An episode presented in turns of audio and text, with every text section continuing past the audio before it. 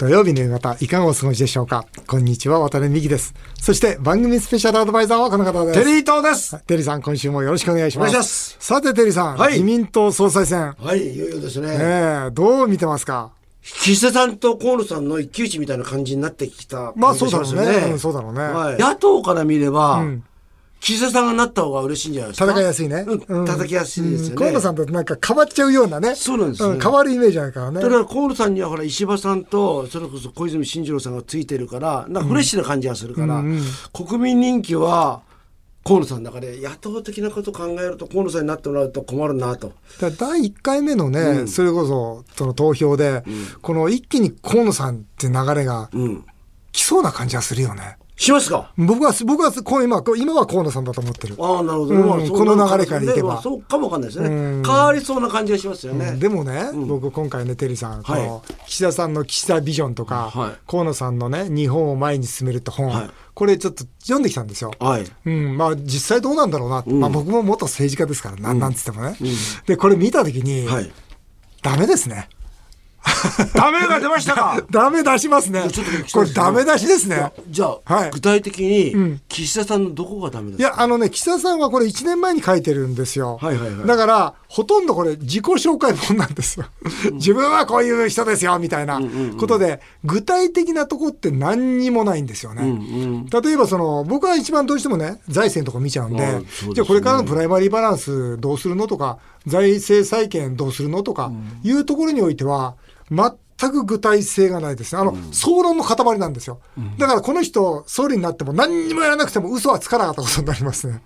何にもやらなくても嘘はつかなかったってことになる。また河野さんは一方、これ、9月に慌てて出したんですよね。はいうん、この内容はですね、やっぱり同じように経済とか財源については一切触れてない。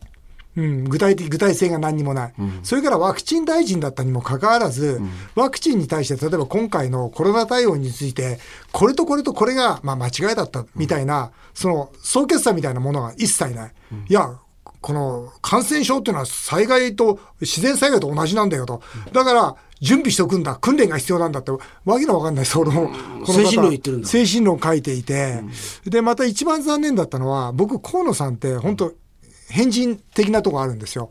だから、本当に部会でも、まあそれよく言われてますよね部会でもね、本当に一番前の席に座って、いや、絶対原発反対です。なぜならばってことをとうとうと演説をぶってたんですよ。それが、まあ、何があったか知らないけども、安全な原発から動かしますと。うんあの人急に変わりましたよねそう、あの人安全な原発はないっていうのは持論だったんですよ。それが安全な原発から動かします。それからもう一つ一番ちょっと女帝女系のそうそうそうそう認めるって話あれもあれもなんか変わりましたよね。変わりましたよね。うん、あとね、これなんか見てね、面白いのは東京電力の話で、東京電力に対しては、あの、河野さんこうやって言ってたんですよ。要するにもう東京電力をひっくり返して、逆さにして、鼻血全部出さして、もう一切血がなくなったと。その状態で初めて血税を入れるべきだ。っていうことで、僕は大賛成だった。その通りだと。だから東京電力は潰すべきだと。一回潰さないと、これどうして国民が、あの東京電力という株式会社に対して一生懸命毎年毎年何兆円ものお金払わなきゃいけないんだと。おかしいというふうに言ってたんだけど、この本になったらいきなりトンダウンしました。だから、なんか河野さん変人だったのに、もう変人さがなくなったし、と同時に、その具体性が全くない、えー持論を言っているということで、このあの、両方の方がなっても、もう期待できませんね。あそう。ダメじゃん。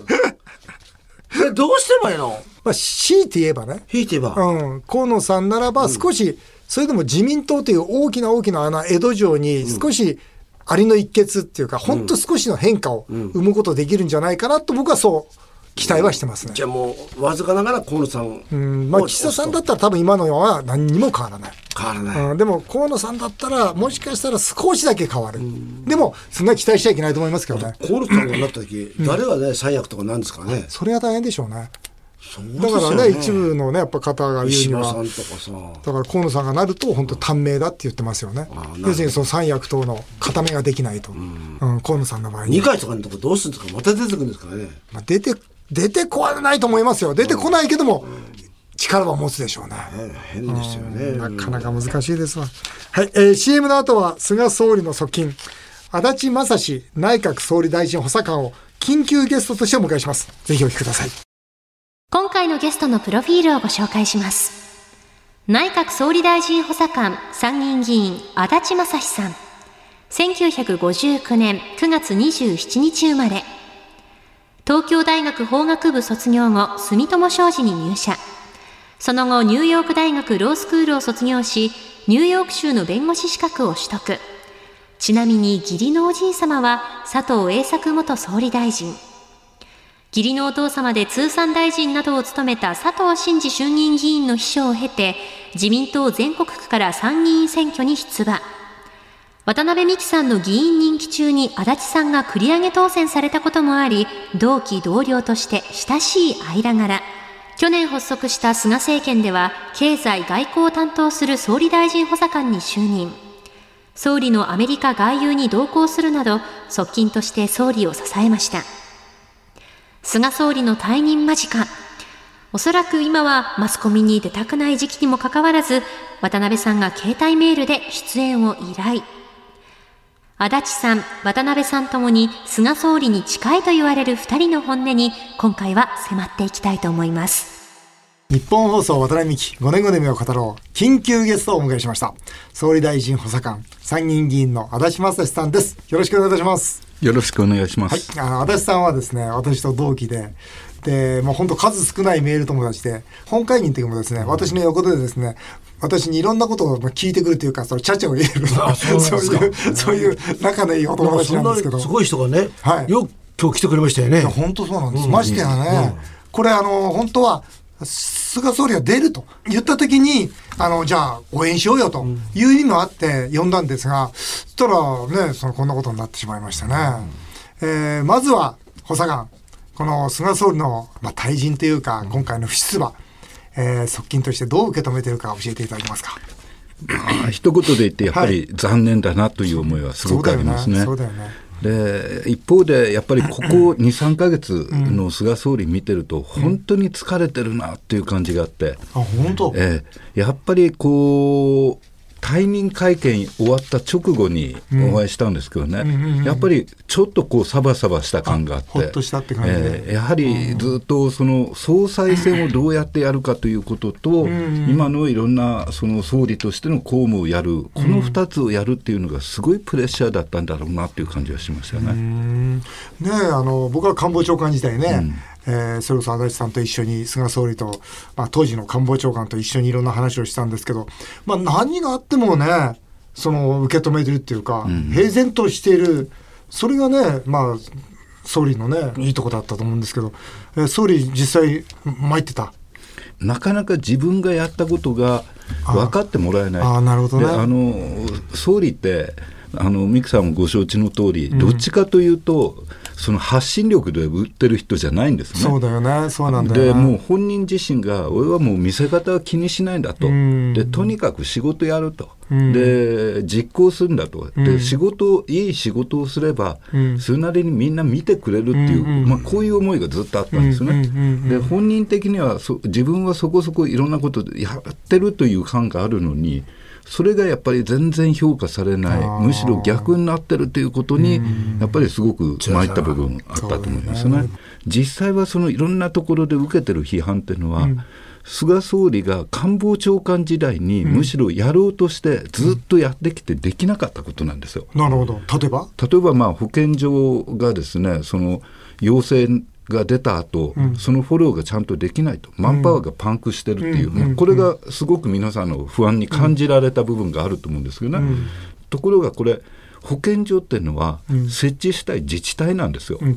で自治体だから、実は国はあんまり何も言えない、で厚労省も言おうにも、厚労省もそういうあの地方へそういう視点を持ってませんのでね、だから全然届かなかったんですよね。でそういう問題をどうしようかって実はまあ去年からずっと官房長官時代から相当役所にも行ってた。と、なるほどね。だけども構造的だから全然変わんないと。でその結果として、まあ、今回特に第4波第5波ですごく保健所の問題が出てきて、あるいはその医療のところなんかも病院を作るっていう、あの大規模な病院作ればどうだって言っても、結局去年からやっててもその医療関係者を集めきれなかったんですね。で法律変えば変えちゃえばよかった。それできないの。今までのその医療っていうのは民間病院が中心でやるっていうので日本中システムできちゃってるから、これ法律変えてもじゃあそこに急に国立病院作りましたと箱は作れても人材集めきれない、うん、で実はそういうことも含め去年からもうありとあらゆることを実際はやろうとして、うん、それでなかなかできずに来たと、ね、それがこう今年になってこの問題がわっと出た時にまたみんなから言われるもんだから、うん、本人からするといや俺だってやりたいよと、やりたいけどできないからこれ苦労してんじゃないかと、そういうことを言えばよかったんですか、でちゃけと。いやそうなんですよね、ところがやっぱりこの総理という立場があるから、それを言い切らなかった、あのそれ関係ですよねしっかりとやっぱりその安全安心っていうのを繰り返すっていうですね、総理としてのそのまあ普通の人から聞いたちょっと紋切り型の答弁になっちゃったと、まあ、今回74%でね支持率スタートしたじゃないですか、でも今度不支持が66までいくじゃないですか、この1年の間に。その足立さんずっとそばにいたわけじゃないですか、うん。うん、どんな気持ち？これあの総理はやっぱりワクチン接種が進んでみんながもう少し不安と不満から解放されたら支持率は戻ると、うん、それからまあ自分が今までやってきてることもそれなりにまあ、みんなが評価をしてくれるんじゃないかという期待は持ってたんですね。だから実際にこう数字ずっと見てた時にこれ7月ぐらいからちょっとこれおかしいなと思い出したのは、うんうんうん、ワクチン接種が進んでも支持率下がってる、そねそれから細かく見ていくとその例えばある世論調査でワクチン接種が50%というような世論調査の中で、65%の人がワクチン接種がうまくいってないっていう答えをするんですね。これって一体何なんだろうと、うん、ワクチン接種うまくいってなかったらみんな打ててないはずなのにっていうところで。ワクチン接種をまずしてない方、うん、してない方が不安なわけじゃないですか。だ僕は実はすごく自分が2回接種し終わった後に冗談で「あこれ絶になった」って言ったんですよ。副反応にね。それは何かというとそれぐらい気持ちがスカッとするんですよ。うん、だあということは、ワクチン接種しない人にとっては、イライラが続くわけですよね、ね。今も現在もそうだと思います、そういう方が SNS でガンガンガンガン、うん、例えば投稿することによって、そしてもう一つ、やっぱり正直、菅さんの滑舌の悪さ、これも実はあって、だからそういうのも全部自分の弱さとか、でも俺、本当やってんだよっていうようなことを涙ながらでもいいから、語ると、世の中は変わってる気がするんですよ。うん日本中の国民の6割は不器用ですよ、うん、こんなところでラジオの前でペラペラしゃべる喋るって僕でもないですよ、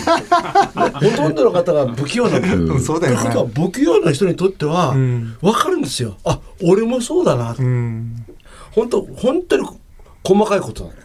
喋りの良さやっぱりをもっと大切にしてほしかったなと思いましたね、あの官房長官時代っていうのは、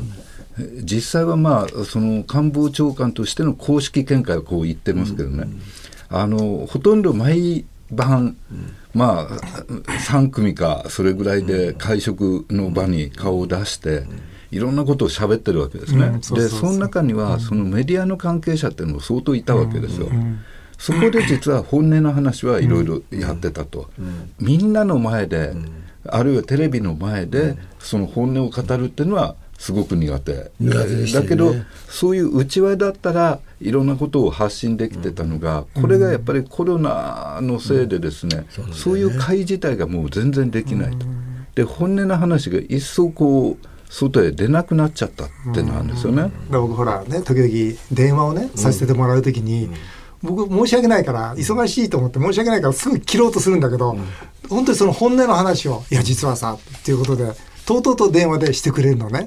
ああそうだよな。いつもこういう話を夜食事しながらね、我々ね聞いていたんだな。あとやっぱりあのコロナ対応の例えば我々の飲食業に対する対応とか、うん、本当に真摯に向き合ってくれて、うん、でなおかつ、まあ、私がちょっと提案させていただいて足さんと一緒にね、うん、話して総理にこれ言わなきゃダメだねっていうことを言ったらもうすぐ対応して僕はね本当に国民のことをね、考えている、まあ、数少ないというかね、政治家なんで、もうやっぱ残念だね、今回。うん、それは残念ですよね。本当に残念。今、ミクさんが言ったような、細かいんですね、うん、非常に細かいところまで見てて、それをどうやって動かすかをやる、うん、でやっぱりちょっと今までのしばらく政治っていうのがどっちかというと劇場型で,、で対立構造をこう作って、あるいはいろんなキャッチフレーズ出してやる、でそれに対するもう完全にアンチで、もう男は黙ってるずっとやってたんで、まあそれがちょっと受け入れられなかったのかなというのは。さあ安倍さん、あの総裁選、はい、いよいよ動くんですけど。まあこれその一体今回の総裁選何が対立軸になるのか、これがまだはっきりしてない感はですよね。よねというのは、あのもともとその皆さんこう、手を挙げた時も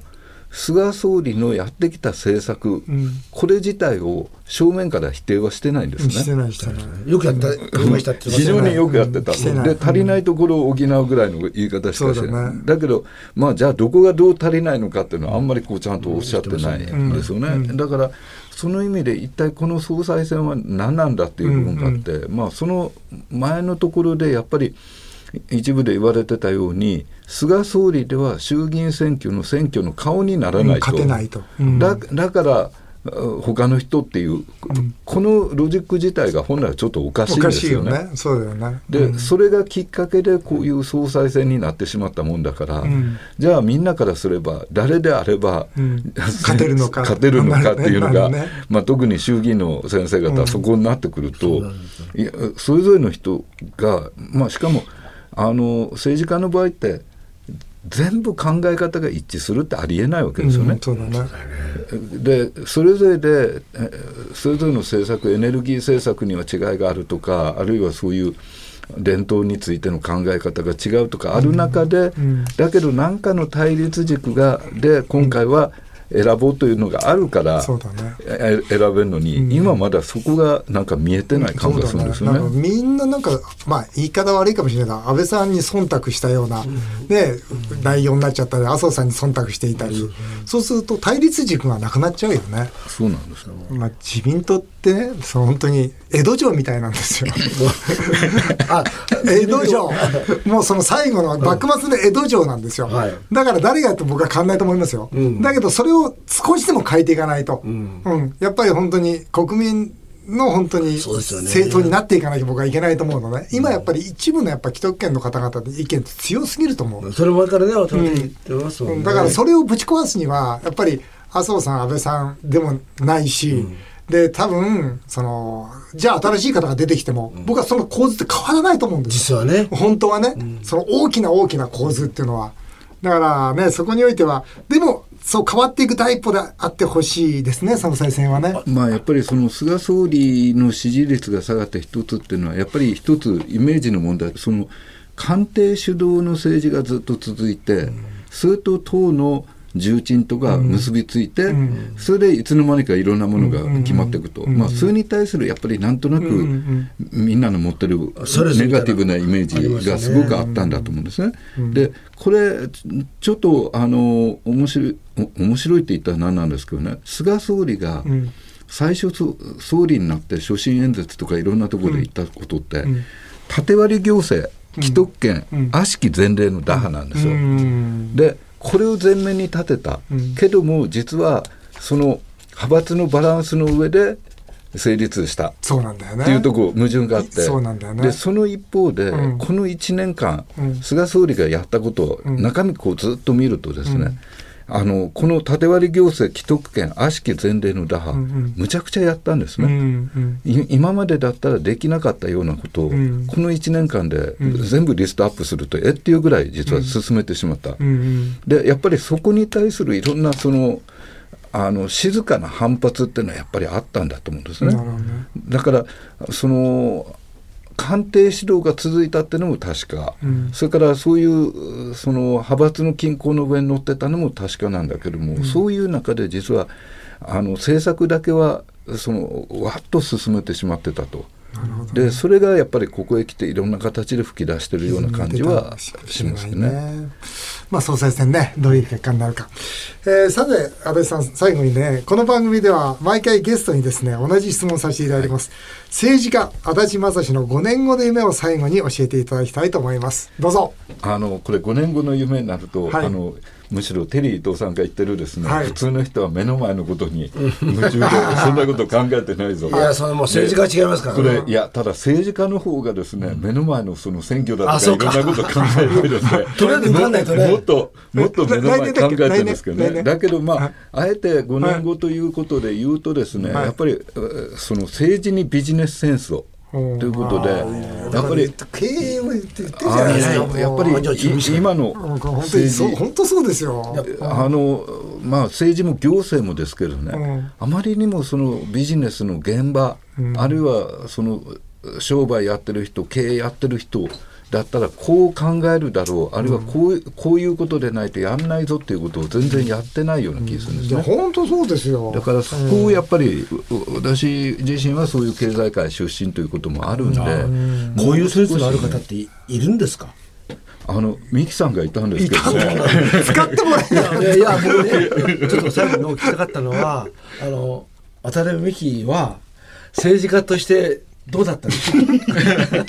それ聞く。聞きます。それは聞かない。どうだったそれ聞く。私がミキさんと知り合った一番最初っていうのは一つそれなんですね、でビジネスマン私が繰り上げ当選になったすぐの時に菅当時の官房長官が私に電話かけてきて「君渡辺美樹さんって知ってるか?」と「いや名前は聞いたことあります」って言ったらですね「いや彼はそのカリスマ経営者としてずっとやってきたけども、この永田町に来て、自民党の部会だなんだに出て、相当今ひどひどい目に遭ってると。あのやはりその辺ビジネス的な感覚ともう全然違う世界で、まあ相当彼も今ストレス溜まってるから、君ビジネスの経験あるんだからいろいろ話し相手になってやるよと こう言われたのがきっかけで。